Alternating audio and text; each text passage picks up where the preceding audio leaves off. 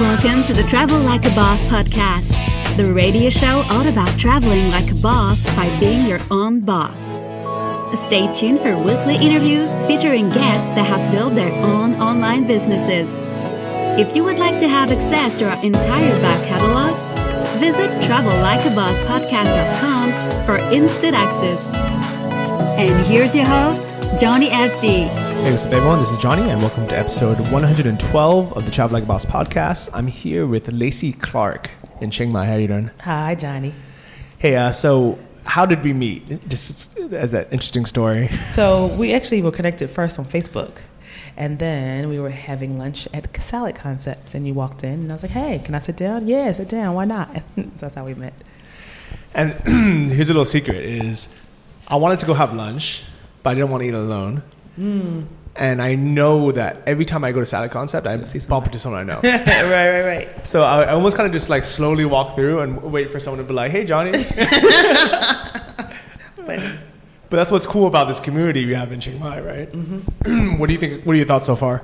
well, I mean, I think that it's very small. I love. Well, first of all, I love Chiang Mai. I think Chiang Mai is amazing. I think Chiang Mai is amazing. It's very uh, intimate and quaint, boutiquey. I like that vibe, and um, you know, a lot of cool people I'm meeting, and uh, a lot of knowledge being circulated around the community as well. So I love that. I like it. So you're originally from Philadelphia, I am.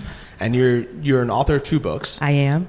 and you're trying to go from the offline world into the online world. Yes. Can, can you tell us about your books 1st hmm So I have two books. My first book is called Celebrate Her Now. It's all about mentoring young women of the hip hop generation. And the second book is called Phenomenally You, a young woman's guide to being safe, smart, and successful in college. So it helps with the social and emotional transition from high school to college for young women, I like it. so the the mentoring one is that designed for adults. adults, really? yes. Okay. I actually don't know what the hip hop generation is. Oh, okay. You Am, I, don't. am, I, am I part of that? Um, how old are you? I'm 34. yes, you would be. Okay. You are. Uh, people always refer to it as like Gen Y. Yeah, yeah, you yeah, know, Gen- yeah, It sounds yeah. stupid. Yeah, Hip hop generation sounds better. yeah, yeah. Well, I mean, people, and depending who you ask, but um, that's a. I wrote the book because of the climate of of, of hip hop and how powerful it has become globally, of course, and then how it affects young women and how mentors can help young women kind of usher into healthier ways of being. So, can you give us kind of a background on how, how did this generation, how did growing up during that time um, when hip hop is on the rise affect young women growing up? Mm, good question. So interesting enough. So being here, you know, traveling is always an amazing thing because you get to hear how hip hop has touched the world globally, and you know, from my experience growing up. Um, it was all about party that there was uh, it started out as you know the voice of the youth right but then for me because i was kind of like the my aunt who's about 10 years older than i am she was kind of like the beginning stages of hip-hop. So i'm like kind of like the niece if you will or like the you know the the, the niece of hip-hop or the little cousin of hip-hop if you will. Um, but my point is having this experience growing up it was about celebration for me. But at the same time you know there were certain language and, and issues that you've seen in videos and you hear that was very disrespectful. So i think that it kind of became a culture that people embrace. I know if you i don't know if you saw um straight out of compton that was huge of course you know that was huge and so you know you just see this whole culture kind of emerging some of it is all of it's powerful but some of it can be very damaging as well You know, what's crazy is I, I think because I grew up seeing hip hop and that kind of culture as something that's not really real to me Mhm, because right. it didn't really affect me personally. sure To me, it was purely entertainment. Mhm. You know, it's almost like when people look into the U.S. culture, mm-hmm. you know, but they may, may have grew up in like Norway or something, right? Mhm. To them, it's almost like it's just entertainment. It's not. Mhm. It's not even like a, it's not reality. Mm-hmm. But I think when you're like growing up in it, Mm-hmm. It's it's completely different, right? hmm Well, I mean, there's certain realities. So my reality specifically, um, I grew up in, like I said, Philadelphia. So uh, I didn't have the straight out of Con- straight out of Compton experience, but it was definitely the voice of young people in our in my in my community. So it's kind of like, oh, what did they say, and why was it being said? And then also hearing my parents, you know, listening to the lyrics, is like, what the hell is that? you know what I mean? So just just what does that represent, and how does it affect you? And I think I think that. Um, those questions, you know, don't you said entertainment, but entertainment is definitely designed to be powerful. So how does it affect you? You know what I mean? Like people don't think they are affected, but they are. And so having a, a degree from NYU and like studying film and media is really interesting to hear how all of that strategic. Like as an A&R person, there's a whole team of people that says, hey, we're going to approve this to be pushed to the masses and why is that you know? So part of that part of my book was really about helping mentors and people who actually work with young women to understand how to not you know embrace the word bitch as a reality. So what's crazy is i never thought about it from from that point of view. Mm-hmm. so I, it, it absolutely makes sense. I've only thought of it as like so i actually listen to, to hip-hop while i work Mm-hmm. because it motivates me it like pumps me up right? So i just pull up the lyrics for lloyd banks make money Mm. right? You, you need it go get it seven days committed. You need it go get it seven days committed. Make money make money make money make money make money make money. Mm-hmm. and that pumps me up you know? Like if i'm trying to you know build a business i'm like yeah i gotta be committed. Yes, i of gotta course. make money. I gotta hustle. I gotta course. get it. Mm-hmm. so it's almost like i only take the good parts of it right? But i'm sure that there's a lot of bad parts. Like I give a fuck about a bitch. You ain't a care bear, heart pumping, antifreeze, this, that, that. right right right And I could see that not being good as a young female. exactly right Okay. Right. So you know, so right. So depending on perspective, you know, you can see you embrace what parts make sense. So part of what I do, as I said, is I, I help young women understand not just hip hop, but in general the culture of media. You know, not only music, but of course television and movies. You know, how does it affect you as a young woman when you see that this is what you're supposed to be as a woman, and then kind of what does that mean for you if you're not that? You know what I mean? Yeah. So all of my work has really been around empowerment in that way. And so that's the first book. And then the second book is again helping young women transition from high school to college because that's a hard tr- transition as well. You know, a lot of young people don't know how to deal with the social scene on on on campus in American University. So um, the book really helps young women transition in a healthy way from being a girl to like what it means to navigate the social scene and be a woman. I like that. All right, let's talk about the first book first, right? So I'm just guessing from from an outside point of view, could be completely wrong, right? But I can imagine that there's there's some you know there's anger towards um, the skinny white bitch, like the what what they they represent as like the the person that kind of has that privilege that gets gets everything free, and to to a sense, it's um it's legitimate, you know, where if you just happen to be white, skinny, good looking girl, you kind of get everything kind of handed to you, you know? Really? Yeah. I mean, I think in the US, like, especially, I pretty much in the whole world, I, I think, you know, it's easier for people to get jobs. They probably get paid more. Okay. Like, dating, I'm sure, is probably easier. I'm sure, like, there's all these things that people kind of just get for free. You know what I mean? Um, and as a minority, even me, like, being Asian, like, there's not, in this day and age, there's not that many downsides anymore. I think, you know, if someone's like Middle Eastern or someone's uh, like another like another minority that has more things kind of going like like more social pressures on it and like more more racism. And it could be things like just even getting a job or getting to college where I don't know the statistics but I'm assuming that you know if there was a white guy uh, a Middle Eastern guy and a black guy the white guy probably have a slightly better chance of getting that same job. Um, is is this kind of like like what you talk about in the book or No, I mean, my, my whole work is not necessarily a social uh, critique. It's more so of a personal empowerment journey.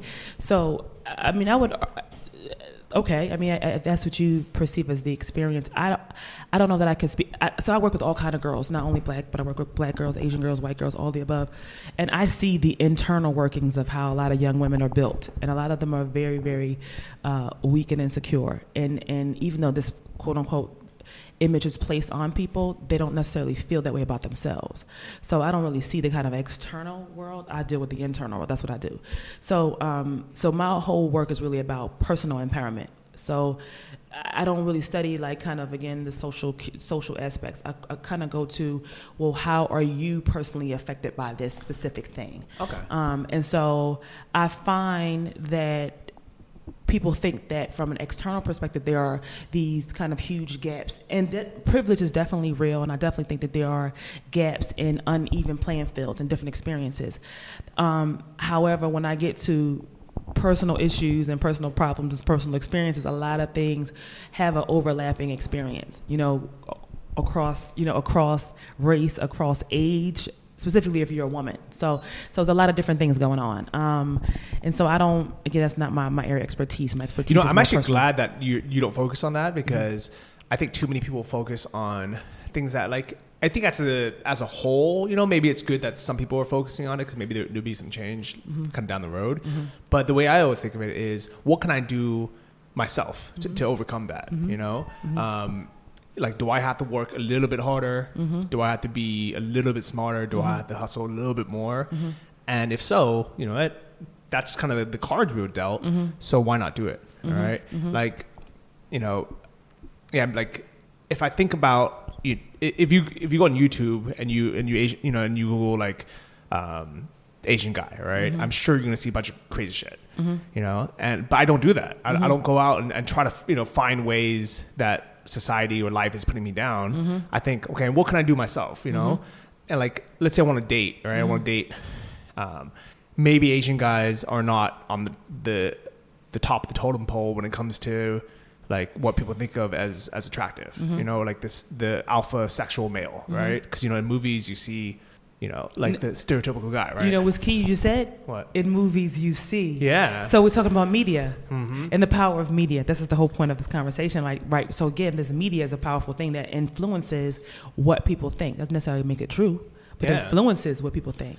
And I liked how you brought up that you know how it affects us personally Right. because Right. part of it is you know other people see that you know, in the movies and Exactly. maybe they get that expectation, but also does it make me feel insecure Right. as a kid growing up? Right. Like, how come there's no, you know, uh, Asian male lead growing up? I mean, mm-hmm. now there's a little bit more movies, mm-hmm. um, but growing up, I've never seen one. You mm-hmm. know, it was it was always you know a tall, good-looking white guy, or you know maybe even a black guy, but you like very seldom did you see like the ma- the Asian male guy as like the sex symbol. You mm-hmm. know what I mean? Mm-hmm.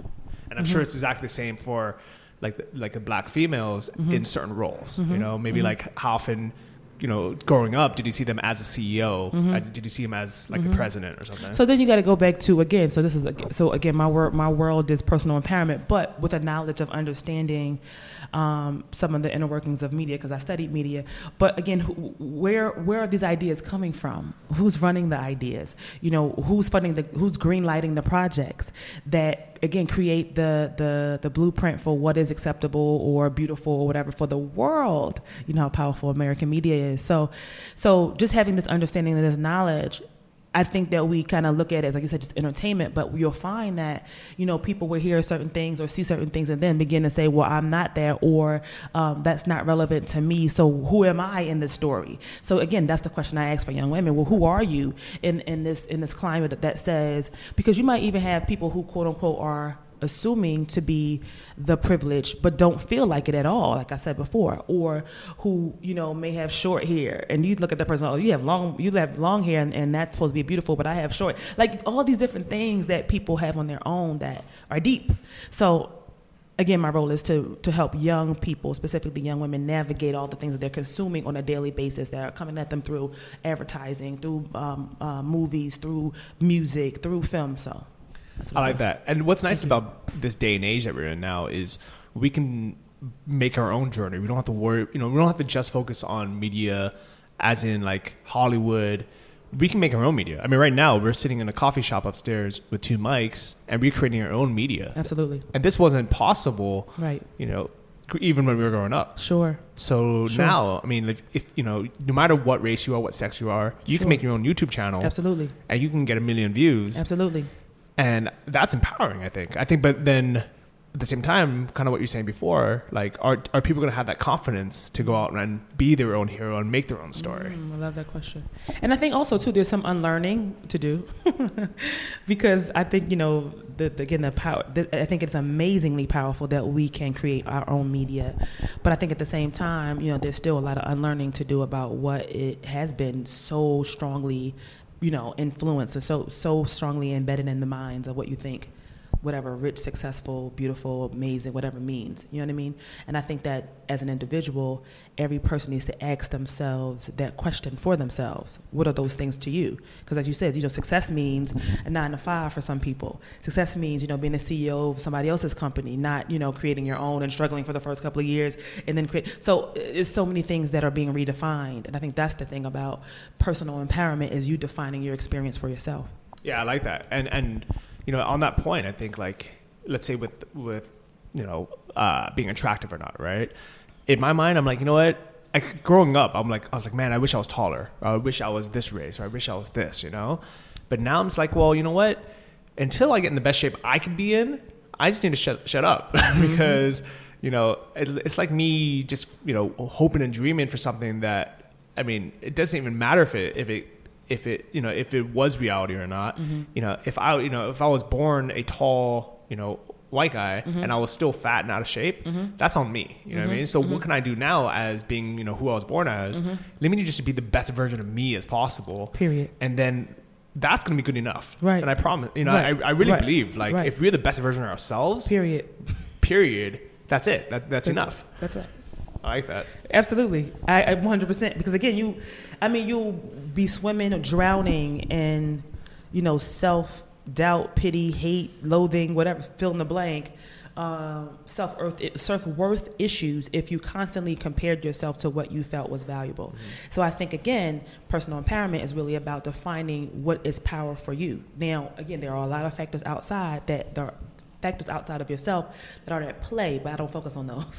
I focus on the individual, and I help the individual understand that they do have some uh, agency in how they show up. I like that. And there's some agency agency in how they define themselves and how they move through the world.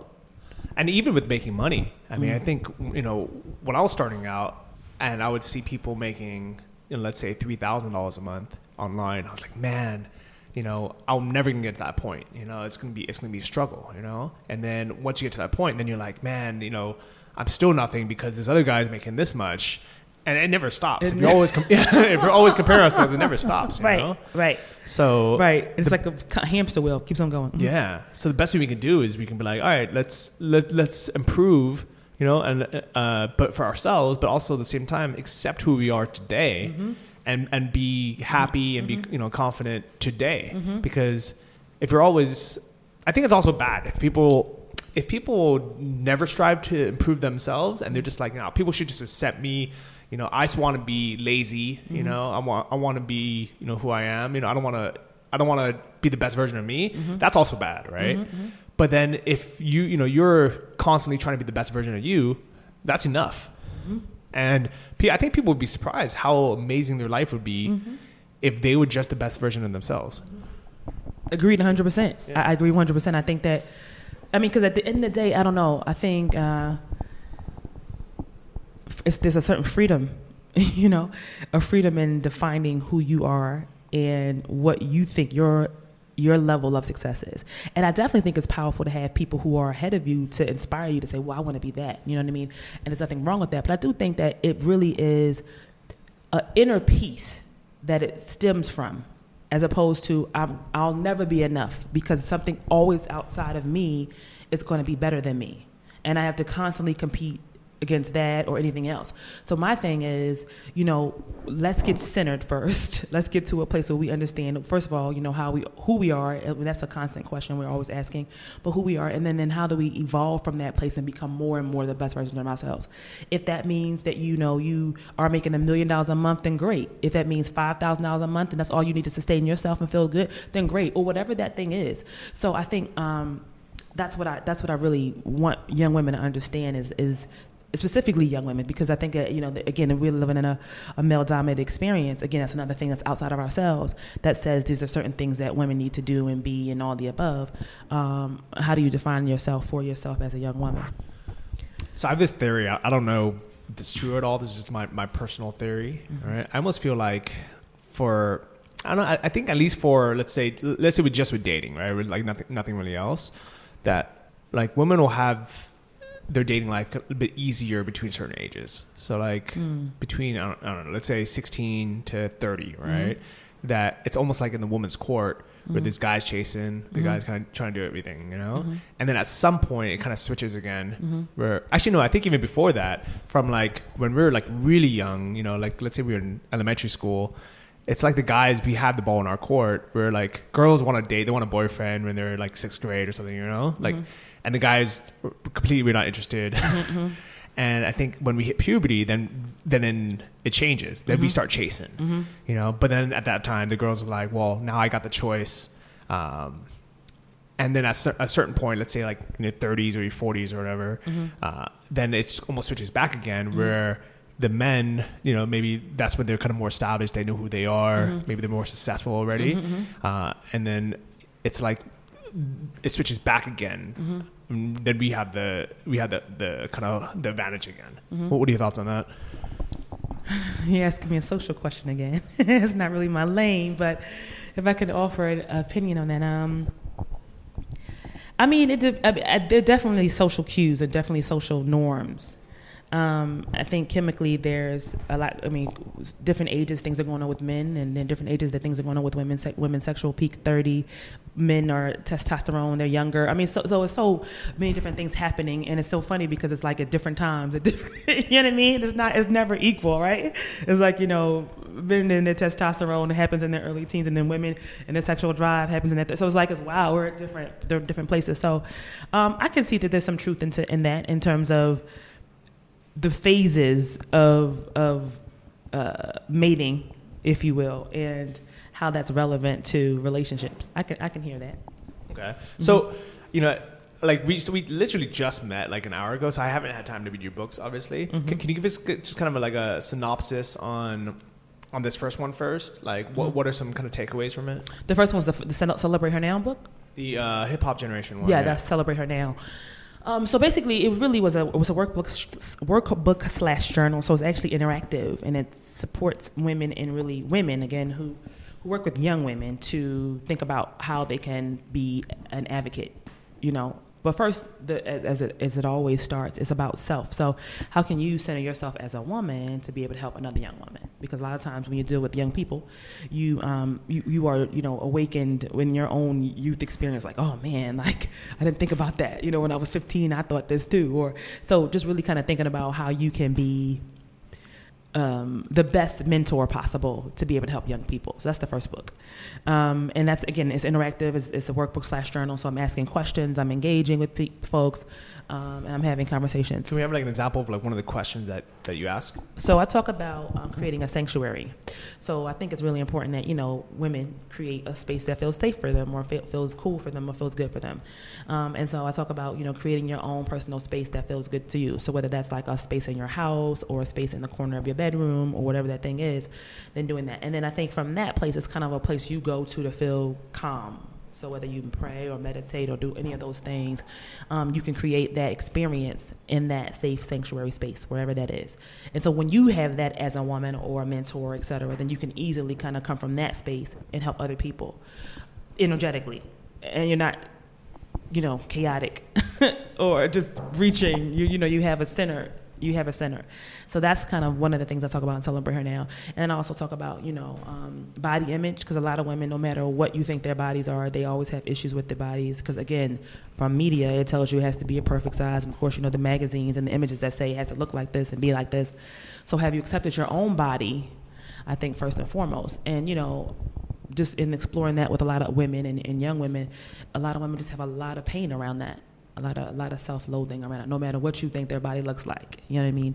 Um, and it's really unfortunate because again, all of these messages and social cues saying it has to look like this, and even in their mind, it doesn't. It never does.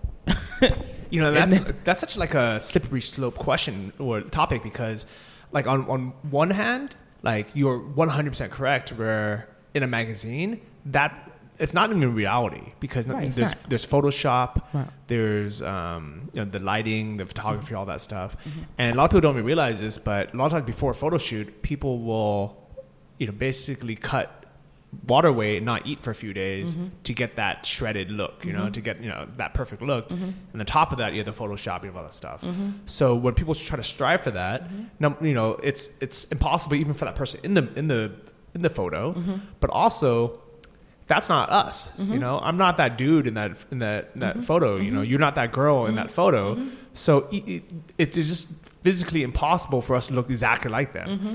You know, but the, the other flip side of it is kind of like, well, am I the best version, Version of of me myself, that I right. can be? Right. You know, and it's hard because I grew up. I always I was always chubby growing up. Mm-hmm. And what's actually funny is if you saw me seven days ago, just Mm-hmm. a week ago, I was actually like five or ten pounds more than I am now. Wow. Because I had just got back from Taiwan and I was eating a bunch of good food, Yeah, yeah. pancakes every morning, you know, bread, all that stuff. Yeah. And I felt so bad. I felt so sluggish. Mm-hmm. I was like, I was uh, tired every afternoon. Mm-hmm. I looked in the mirror and I was like, man, I'm, I feel so out of shape. I feel so Mm-hmm. ugly, you know? And I had just come back to Chiang Mai and I was like, you know what? Like, should I get, you know, I was like, you know, I need to do something, you know? So I was like, let me, let me just cut out all the bad stuff. Let me cut out all the sugar. Let me cut out all the bread. And then let me actually just, just force myself to go to the gym. Even if I'm tired, I'm just going to go to the gym. Mm-hmm. And literally within a week, I, sh- I lost like five pounds of, you know, inflammation, you know? Mm-hmm. So it's not like, you know, it's not like I lost five pounds of fat real quick, mm-hmm. but now I feel better, you know? I'm, st- you know, I, I just like, I have more energy again. Uh, I just feel more confident again. And it's like, what can, you know, but I, growing up, mm-hmm. it was hard because I didn't know how to even eat healthy mm-hmm. because there's so much misinformation out there you mm-hmm. know? Like mcdonald's is so easy to get to. So you know is drinking diet soda better for you? You know or is it not? You know is is is having margarine healthier than having butter? You know all this like we don't you know like there's so much mi- misinformation out there. Sure. you know so hard. And it wasn't until you know pretty recently and i think even now it still drives me crazy thinking that that there's all this information in the world. There's all these podcasts all these books that you can find out what actually is healthy and mm-hmm. people still don't do it. Mm-hmm. Mm-hmm. Why, why do you think that is? Like there's so much like good information out there now. It like it almost feels like people still don't take it to become the best version of themselves. Do you think it's that insecurity where they think that even if they try it'll never happen? Or do you think because we feel like crap we don't even want to get started what do you think it is I mean, a lot of it, you know. Let me just clarify something, and I want to answer that question. Um, when I was speaking of body image, I was more so speaking about you know how young people may think, oh, my knees are too knobby, or like you know, no matter what, my shoulders are too broad, like that kind of thing, like things that you can't change. Um, so it's kind of like the self acceptance around that. But to answer your question, I think uh, conditioning. you know, it's conditioning. It's like you specifically talking about American culture. Like, I mean, that's a whole other thing because everywhere you turn, here we go again with the media. It's like fast food this, fast food that. So it's this, you know, conditioning, not having information. And I think that you have to be very diligent about going out to find healthier stuff that that's not even though it's online you still have to dig for it. Like you know what am i looking for exactly? You know what i mean? And is this information right? And there's so much information. I'm, i've heard 40 podcasts and watched 40 youtube videos but is that what am i really supposed to be doing? You know what i mean? So i think it i think at the end of the day it's so many options that people get overwhelmed but also the dominant voice is one that you consume on a on a daily basis. And the daily basis uh, the voice is you know go to mcdonald's you know get this i don't know new process something. You know what i'm saying? But at the same time, like, do you think that when we're like, look, let's say we're going through like 40 different books, right? Do you think that like part of it is we are just trying to find that secret, you Mm, know, sauce. easy, yeah, that easy solution that we're just not willing to accept the fact that every diet just means like, you know, cut out Mm-hmm. crap, you know, exercise, uh, or you know, just like with making money online, right? It's the same thing where people that complain about how it doesn't work, usually they're the ones that like they're like, man, I went through forty different courses, and none of this works. It's all you know, it's all BS. But at the same time, I know for me, I was always looking for that shortcut, like that that secret bullet. And I'm sure thinking back, there's been a lot of people who have said to me like, hey, you should do this. Great point. And in my mind, I was like, no, that's too difficult. I don't want to do it. I hear that. Yeah, I mean, you know, that's a reality, right? Because I think that, yeah, I mean, everybody wants the shortcut. And if about, again, American culture, it's like, give me the pill. You know, I have a pain right now. Give me the pill right now. That's going to fix this pain right now. You know what I mean? So, in terms of like the slow build or the slow grind or the slow whatever, it's like, no, no one wants slow. Fast internet, like, I do fast, fast, fast, fast. So, yeah, that makes sense. I mean, I can hear that. I hear that that reality is, is, is true that people just want something quick to kind of get to the point. and maybe some folks can have found something that's quicker than the others and so you're looking for the quickest and then by the time you look for the quickest you've already spent three years you know what i mean looking for the quickest Yeah, actually, I just uh, I was talking to this this girl today that, that I I so I, I met her in Chiang Mai two and a half months ago, mm-hmm. and I, I I was like, oh, you know, what, have- what have you been up to? You know, how's your how's your how's your business doing? And she's like, oh, I haven't started yet. I'm like, mm. what have you been doing for the last two and a half months while you've been here? And I think that that's what she said. She was like, no, I was like researching, I was doing stuff. I was like, man, you should have just done something, you know, like Right. anything. right Uh, but Right. it, it, uh, it's and decisions so making decisions is another piece too. It's Yeah. like what decisions are you going to make? It's like again you have so many options and you may be overwhelmed with so much stuff to do.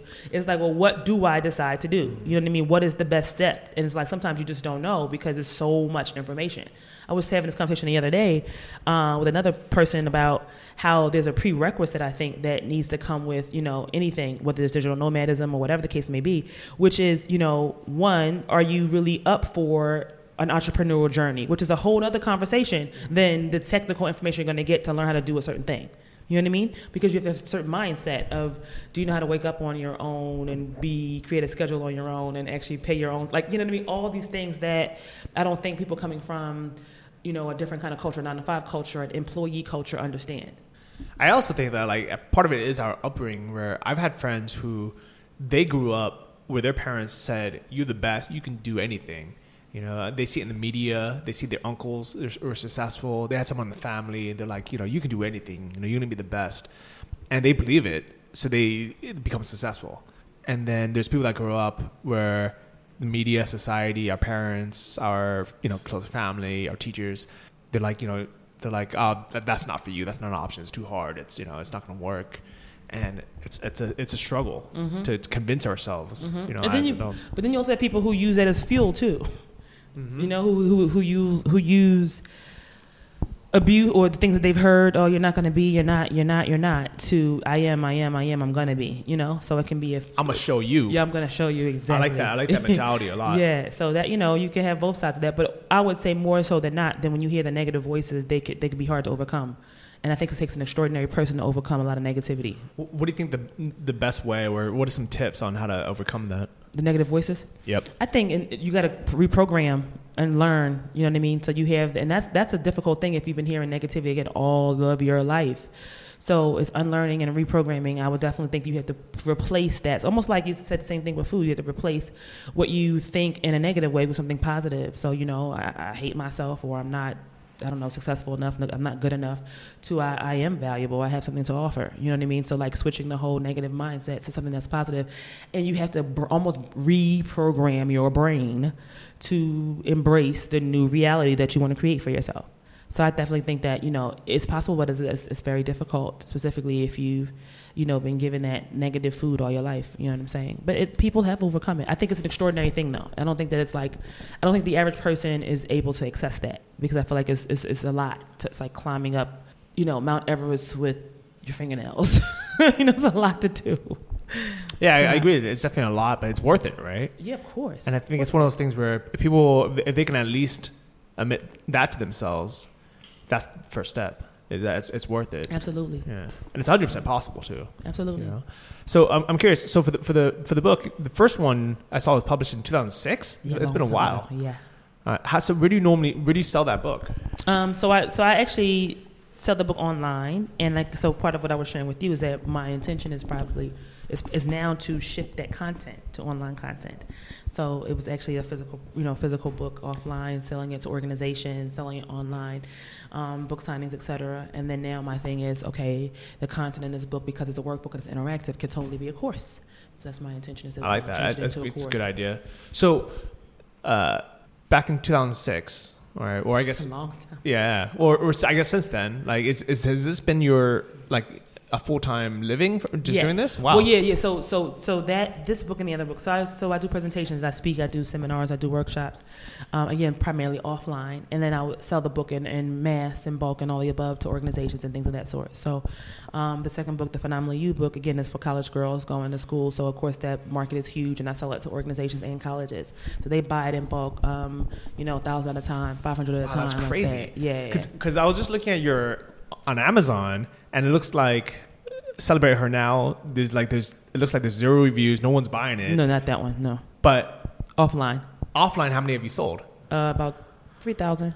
That's so crazy that like it's like pretty much the exact opposite of um, of where I'm at with my books. I have two books out too, Oh, cool. and I've only sold them online. Yeah. And I would love to, you know, give talks, you know, to organizations, Mm-hmm. uh, you know, sell some in bulk. How did you get started with that? So um, I used to, again, I used to do presentations. Um, I started out again in Philadelphia, and then obviously built a network out of people offline from organization through organizations. So work with like you know Boys and Girls Club, work with high schools, work with colleges, and a lot of that was again physically physically connecting with people in marketing, and then also people seeing me do the work, and then wanting you know me to come in and do some work um, at their organization. So this is kind of like before. Well, the internet was kind of hot then, but I just was not internet savvy at all.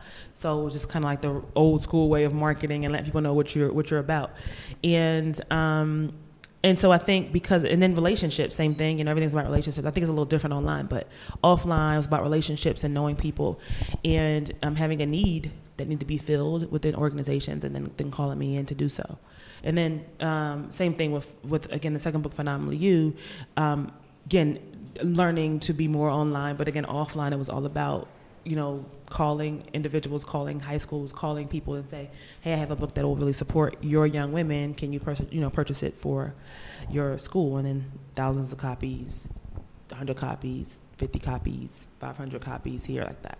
That's so cool. Yeah. And, and was this uh, self-published or yes, did you self-published. So let's say a school says they want 500 copies. How do you how do you actually get them? Like, How does that work? So um, some of it may be um, so it could be organization. So let's say um, let's say for instance a Girls Inc. and then they have they have not been a client, but for example, um, of, course, they have a million uh, not a million, but a lot of girls they serve, and so they might want to address life skills as it relates. They have a curriculum, but they might want to address life skills or have some resources available for life skills as young women transition from you know through high school, and so they'll actually say you know we want to actually service this corridor. It can be the whole northeast corridor, or it can be uh, New York, or it can be, you know, uh, a city. So whatever the case is, they'll basically kind of purchase it for that organization for the girls that they actually serve. Some of them keep the book and they try to like read it at the organization, or some of them give it to them and so they can actually have it themselves. Um, one of my clients actually buys the book every single year for their senior girls, so it's something that they give them as they walk away to go to school.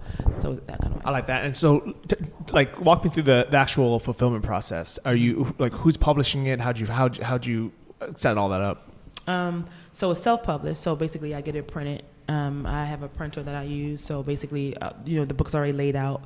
It's available on Amazon also, Okay. but it's already laid out. So therefore, I just send the PDF file and all the above to the print. So now I know there's like Lu- Lulu and all Mm-hmm. these places online. But when you're starting out, uh, it, was it like a local printer that you just like walk into, or work? online. It's online. Um, I found the printer online. Um, my printer is 24 hour. It's 24 hour books. I think it's 24 hour books. Okay. And so basically, you just send them the, the file, and then they print the books up for you. They can actually print them up where you have them send it to you, or they can actually send it to your client. So you don't have to actually ever see your book. So it's like dropshipping your book. Yeah. I like that. Yeah, That's nice. Feel it. hmm So that so that part of it is ready online, so Mhm. you can technically you know travel, hmm uh, be here, sell books still. So tell me about the actual like the offline part of it. If if like how do the talks work? hmm So um, sometimes they want the t- they want a, a presence with the book, or they want um, their young people to be motivated, and so uh, I would motivate. So so for the most part, they buy the book before I come.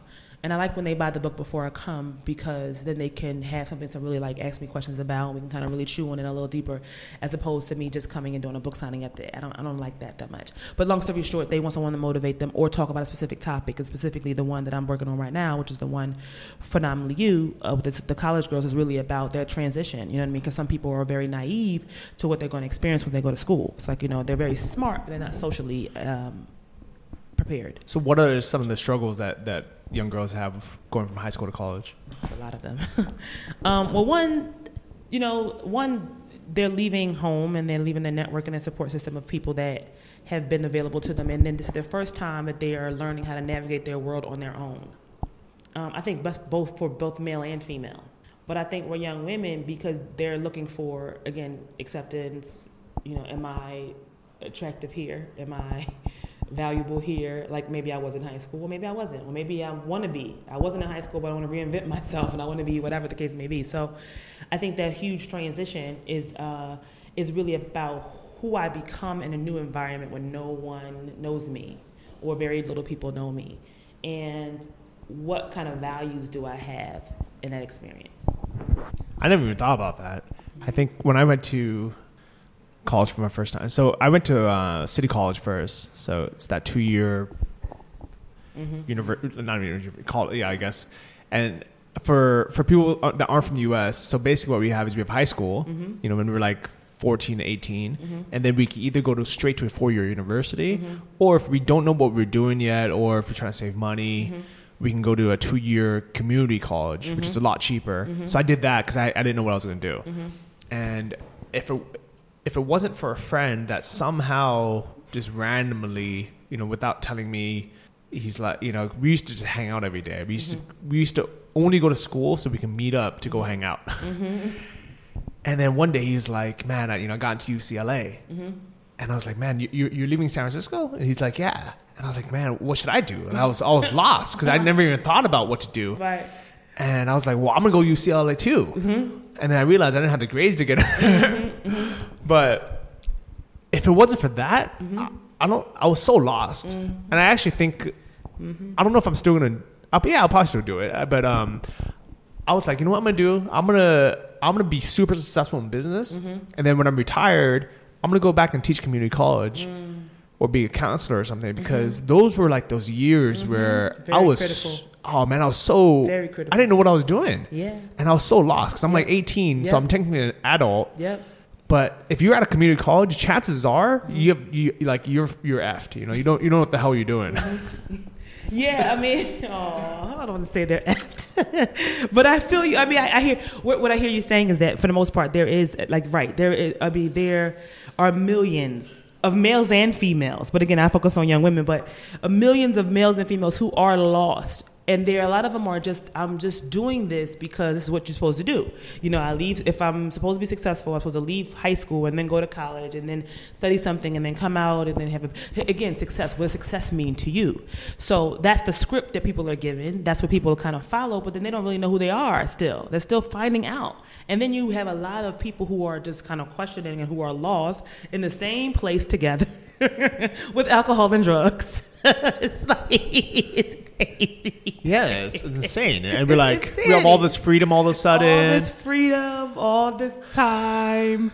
You know, it's just a lot going on. So I think it really is neglect that they don't prepare young people socially and emotionally to really kind of think about this journey. It's like they just throw them out there. And this is why I believe there's so much happening on college campuses now, is because there is a lack of preparation and um, of really kind of preparing young people to understand well where are you going? Who are you? What do you really want? Because people come out of college and they're still lost. Yeah i almost feel like the whole point of college is trying to figure out who you are mm-hmm. but at the same time we're just drinking every night mm-hmm. you know partying trying to get laid.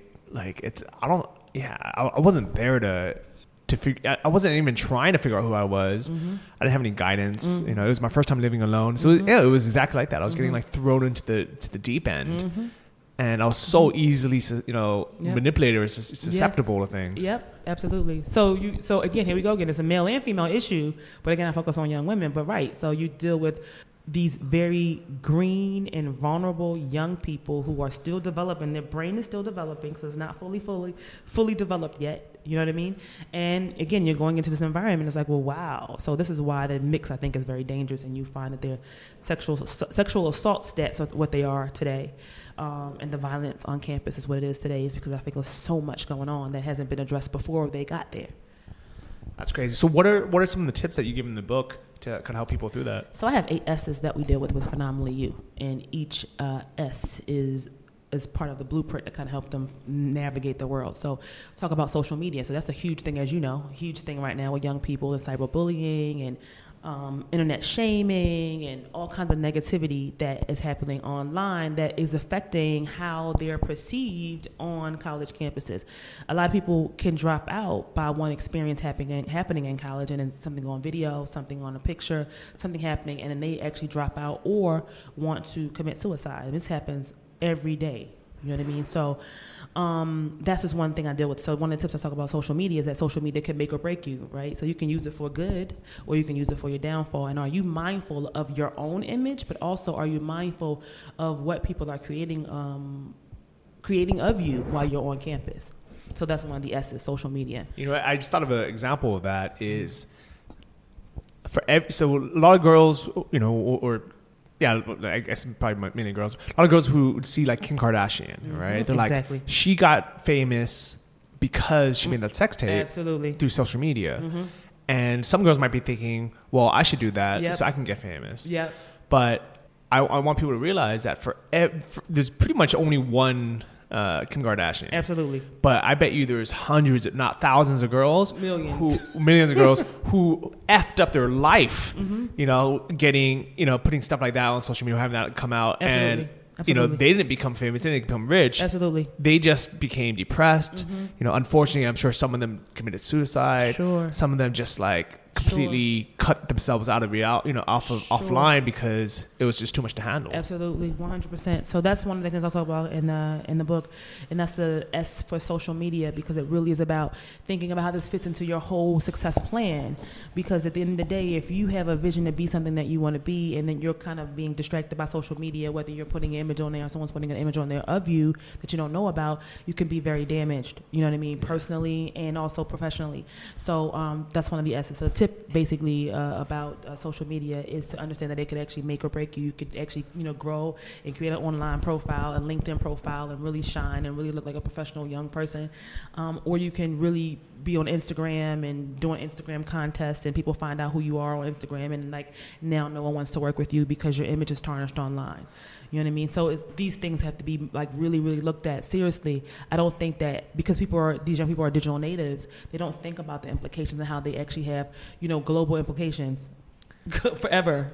Yeah, I, forever. It's, it's, crazy, and you know what? It is crazy. I'm actually thinking like our generation when we when, when we want to run for government office it's going to be completely different. Absolutely. You know, because I'm sure all the presidents they've had stuff that they would, you know, they did when they were in, 20, in their 20s in college that they don't want anyone to see. But now there's a paper trail of all that, mm-hmm. so it's completely different. And you know, of course, you know, every nothing is nothing uh, goes away. So it's everyone. You know, there's people who actually are hired to take what do they call it? Uh, screenshots of all the celebrities of. of um, tweets, and tweets and yeah, tweets and, stuff. Posts, yeah, just in case, the, right? That's crazy. but you know what? At the same time, for, for young people too. But go ahead. As like a digital nomad or someone, you know, someone who looks for kind of online business, it can make or break us, right? Mm. But I think it's it's good that you're you're letting people know that you know, so they really have to think hard. They're like, is this something that I want to make me? Do mm-hmm. I do I want to go through it? And if they and if you do go through it, the the steps are all the same. At first, nobody knows who you are. Nobody cares. Mm-hmm. But once you get successful, mm-hmm. you, everyone's gonna tear you apart. There's gonna be mm-hmm. haters. Mm-hmm.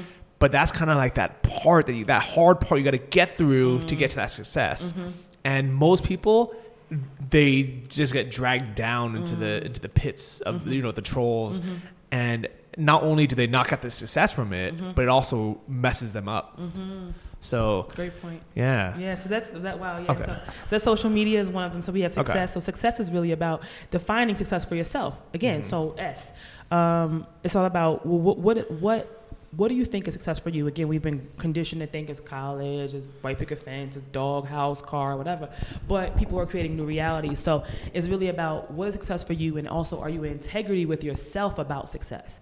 So that's what as the second um, as success. What, what do you mean by the integrity of yourself? It- are you in te- are, are you in integrity with yourself? So again, a lot of times people will tell you that the script is do these things, right? You go to school, and specifically with some some parents, they want you to actually get a certain degree so they can look good, you know, for their whole. Oh, my daughter is doing this, and my son's doing this. So it's all about the parents, not about the child. And I think at some point, the young person needs to ask themselves, well, what does make sense for them? What do they want to experience? Um, and so the, the S success is really about helping young people understand, well, who am I and what do I really want for myself? So that's like the that. success thing. So that's the integrity with yourself. Like Are you in alignment with what you really want, as opposed to, and that, that can take time. But start asking that question. Mm-hmm. I like that. because again, at the end of the day, you may be again. Some people, forty five years old, still haven't asked themselves that question: Who who am I and what do I really want? You know what I mean? I like it. So um, that's success. What's next? Oh, so we had um, self-respect. So self-respect is all about understanding. Well, how are you going to navigate your world once you get there? So, you know, are you a 24-hour party person? Are you an alcohol alcoholic or not? Or do you want to drink? Do you want to have sex? Do you want to have sex with many partners? Not at all. Like, what what do you want for yourself from a self-respect uh, standpoint? Because I think that people haven't thought about that. They just get there and like, oh, okay, happen upon it. Oh, we're in a group sex environment. What do we do now? Like, you know what I mean? Like, okay, do you want that? And if you do, that's cool. But at the end of the day, like, know it's for you or not, right? But so I think the point is really asking yourself what experience do you want to have, and then not um, just kind of going with the flow because it's what everybody else is doing. Or because you think that's going to make them like you more. Right. But yeah. Right. Exactly.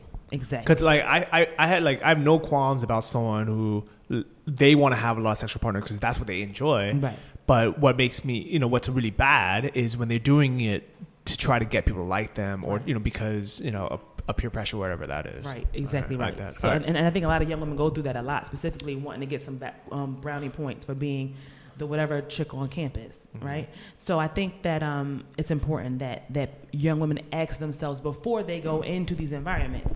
So they, when they're there, it's like, oh, I thought about this. you know what I mean? And I don't want to do it, or I do want to do it, or whatever. Because you know, at the same time, like if I met a girl, uh, let's say I was in college and I met a girl who's like, she, she's like, I enjoy sex. I like having sex with a lot of people. That's just who I am. I have no shame in it. I'm like, cool. You know, I respect that. I like that.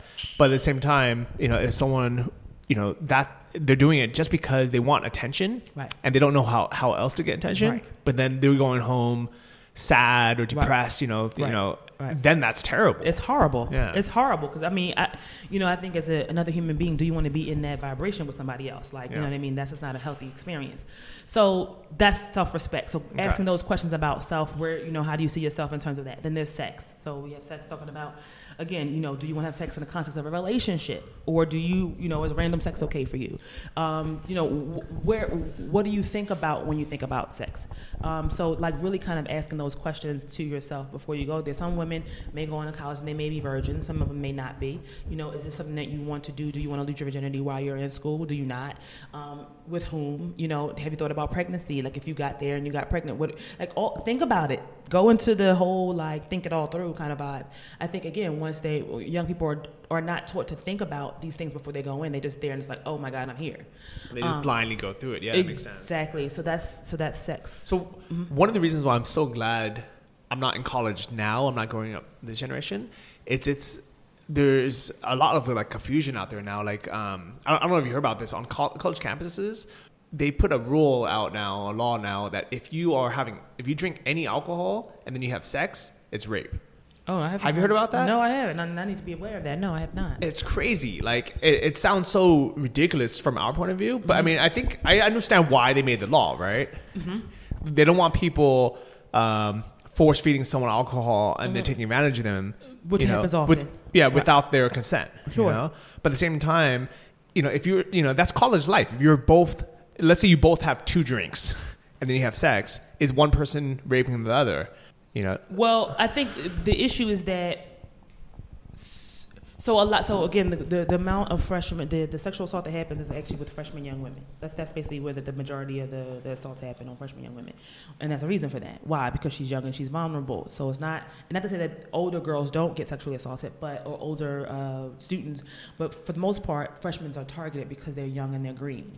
So I think that uh, older person who normally is, you know, quote unquote, on the prowl on the prey to actually want to uh, attack a young woman understands how much they drink and what their drink might do to them. They might just have one drink and know that I can still kind of have my bearings, knowing that if I get this other person with five drinks, they're going to be way more out of out of control than than than I would be, and in the same time where so so I think it's really dangerous. I think that that that that uh that's ridiculous in terms of you know alcohol and drink. That's a whole other Yeah. conversation. But at the same time, I understand exactly what you're saying, and I, and I agree with that. Is like, you know, if someone, you know, if someone's like, yeah, you know, like, especially if someone's older and, and they, kind of know better, you know, Right. let's say someone's a senior or something, Right, right. and they're just like, yeah, I'm gonna take advantage of this girl. I'm just gonna get her drunk because she doesn't know any better. She maybe she's like from some small town, never drank before. Right. All of a sudden, you know. Uh, let's do let's do shots of uh, Right. 151 whatever Right. it is. right, right. Yeah, but it's confusing time. But you know, I think you know what you're what you're saying and what your book says it is completely right. Where you just have to be, you have to ask yourself these questions before you get in that situation. Right, right. Because again, the girl is going every single year. It happens every single year. Like the girl is going in, and again, I deal with young women, so uh, is going in saying, "Well, you know, hey, he's cute," or "Hey, I want to be involved. I want to be the in crowd. I don't want to be like on the outskirts, really like the lame person and not involving. I mean, enjoying my college experience. So I'm going to get in, and then getting in sometimes is unfortunate, you know, and so it's, it can be very unhealthy. So the point is well, what kind of culture do you want to create? And if you are really, I had a person who told me, one of my students told me that she didn't want to drink, but because everybody else was doing it, then that's I had to do it. So that now I'm in the culture. So you know what I mean? But what, what's my alternative? So then maybe we should create some alternatives. You know what I mean? That's my point. So I don't think they there are many options for people who aren't leaders. You know, because this person may not have been a leader to say, okay, I'm going to create this kind of culture. She's just like, okay, well, I'm just going to go along with everyone else because this is what everyone else is doing. I don't want to sit on the sidelines looking like a lame. Yeah. Well, even I mean, even when I was uh, like five years ago, right when I was I took a year off of dating because I was working on myself. You know, I'm trying to you know trying to be the best version of myself, and I was like, you know what? Ever since I was 13, I've been chasing you know chasing girls. That's been clouding my clouding my. Uh, my my brain, mm-hmm. right? Let me take a year complete off of dating, just working my working my my fitness. Let me work on my my business, all that. So when I was ready to date again, I decided I was like, you know what? I'm gonna do it without alcohol because I, I haven't been drinking because you know for fitness reasons, for health reasons. I was like, well, you know, but it was so awkward dating without the alcohol mm. because I think up until that point, that that's just the the common thing, right? You go out for mm-hmm. drinks, hmm. or like you know you go back to your place and you have a you have a drink or something, mm-hmm. right? And you know it might just be like a one glass of wine or mm-hmm. something, but it's almost like for most people, I would say like eh, they they almost kind of like they don't have that half a glass of wine they w- almost won't have sex for the first time because it's mm. I don't want to say it's awkward, but it's that crutch, right? It, it makes them it gives them like that, you know, they're like, oh, they have that excuse. They're like, oh yeah, you know, we're hanging out, we had some wine, and then we ended up hooking up. and it was difficult to like not Right. do that, Right, not right, have right. that crutch, be completely sober, but like, Right. so uh, yeah, you want to have sex now? right, right, right, right. but uh, I luckily I was mature enough, I was confident enough, where I was like, you know what, I'm not going to sacrifice my my values for Sure. for my health and my fitness Sure. Just to have sex. Sure. So let me do it this weird, unconventional way, Sure. and it was awkward, but at the same time, I was like, you know what. This is me paving a new reality for myself. Sure. You know, but I think when you're when we're in in college, it's hard, right? Right, right, right. Because again, your brain is still developing. So not only are you dealing with your own, I mean, you you are you know well into your adulthood with this conversation with yourself. But I think you know with a young person, your brain is still developing, so you don't really have again the, the wherewithal to really think about the whole entire scene. You're in the moment. You know what I mean? So it's like, how do I say that, see the whole scene before I go into the scene? And that's the whole thing that needs to be preparation. I think that that I think it can really help young people navigate their experience a lot healthier. And I also think too that that whole co- I think that when you talked about that whole stat about or the whole um, law now that's being passed with the whole drunk, drinking thing, I think that's kind of again reaching for a solution to the sexual assault, but that's not the issue. Mm-hmm. The issue is that you have these young people who are getting thrown into this environment who are just ill prepared to deal with it, and then they're stressed out, and they're self medicating, and then they're missing their fam. And there's a lot going on that's not really being addressed before they go in. So I think that they're again they're grabbing. They got this one thing I heard where they're actually doing this whole everybody to sign a consent form form, before, you know, the uh, register for classes. What is that going to do? It's not changing behavior, yeah. right? Yeah. well, you know what? Uh, the funny thing about the consent form is I actually heard. I don't know if this is true or not, but then like people are saying that at some point they're gonna want to have like written consent before people have, have sex. sex. Yeah, that's. Can you imagine how? Yeah. Like you're on a date with someone, everything's going good. Paper, right?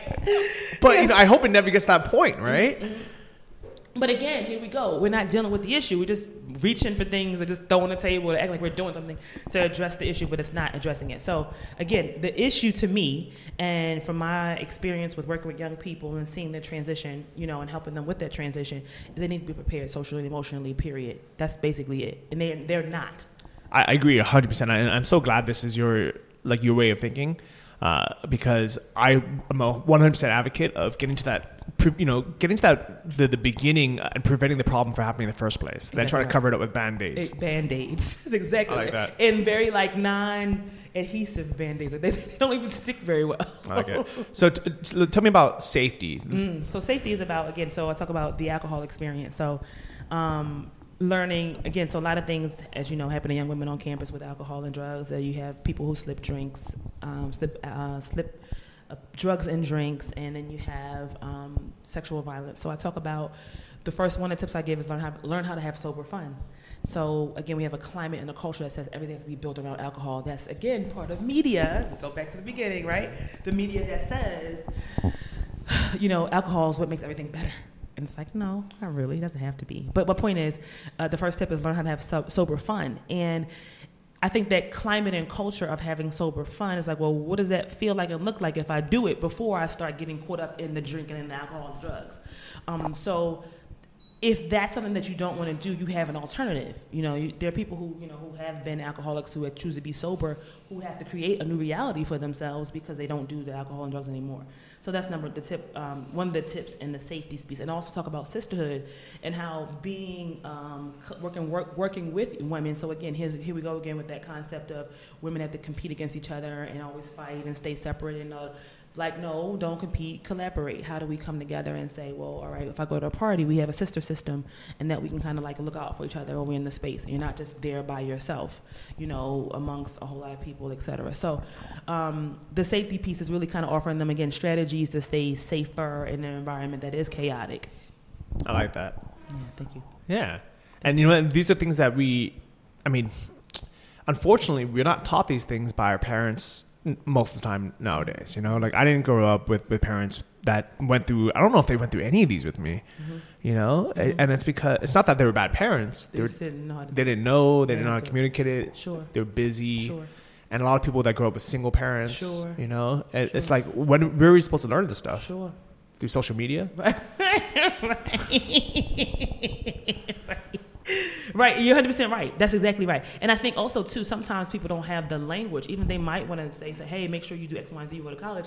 Like parents don't really have the language to talk to their, you know, ch- children about sex. Or if they haven't gone to college, they don't know the landscape to be able to say, hey, watch out for X, Y, and Z. So it, you're right. Like there is again a huge void with again young people being prepared to really transition from that, you know, boyhood to to, to manhood and then that girlhood to womanhood. And it, it is like a rites of passage. You know, college is a rite of passage for them. You know, for American youth. It's like, you know, you go into this experience being a boy or being a girl, and then you come out as a young woman. You know what I mean? You have, to, and then you're still maybe finding out who you are, but you come out as a person that is now supposedly a lot more responsible for your life than you were before you went in. You know what I mean?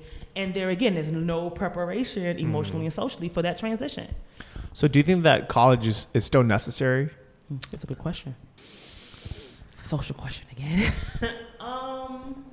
you know, looking back on my, I went to NYU. So I, I, looking back on my experience, I would have, I would not have take, I, mm, I would not change that for anything in the world. So I think it was important for me to go mm-hmm. when I went.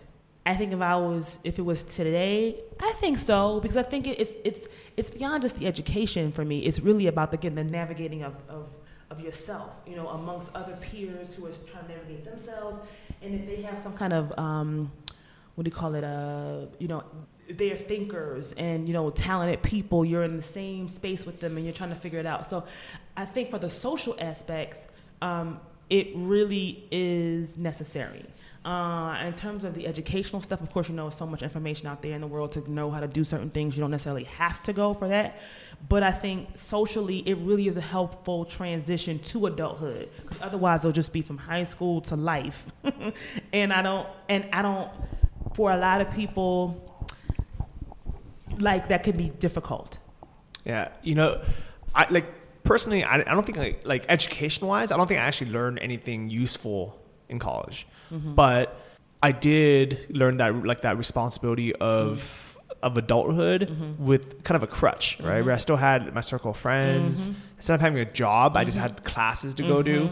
You know, uh, I lived on like student housing, so I lived on my own, but I was still kind of taken care of. So yeah, it, it was a good crutch. You know, part of me wants to say like you can instead of going to college, you can take that money, you can travel, mm-hmm. you can you know read books on your own, you can start a mm-hmm. business, mm-hmm, mm-hmm. and technically you would get more out of life for that same amount of money. You get more life experience. Uh, you know, maybe you know you probably learn more. You have more time to actually focus on what you want to do, and you find yourself. But at the same time, man, it'd be so. If I was 18 and I came to Thailand, woo, mm-hmm.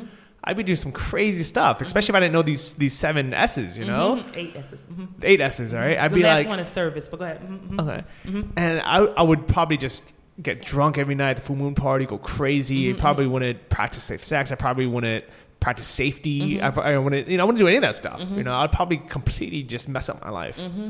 So it's it's hard. Yeah, so and I think I think that takes and also it takes a certain type of young person to be able to do that because again young people aren't prepared socially and emotionally for a lot of things.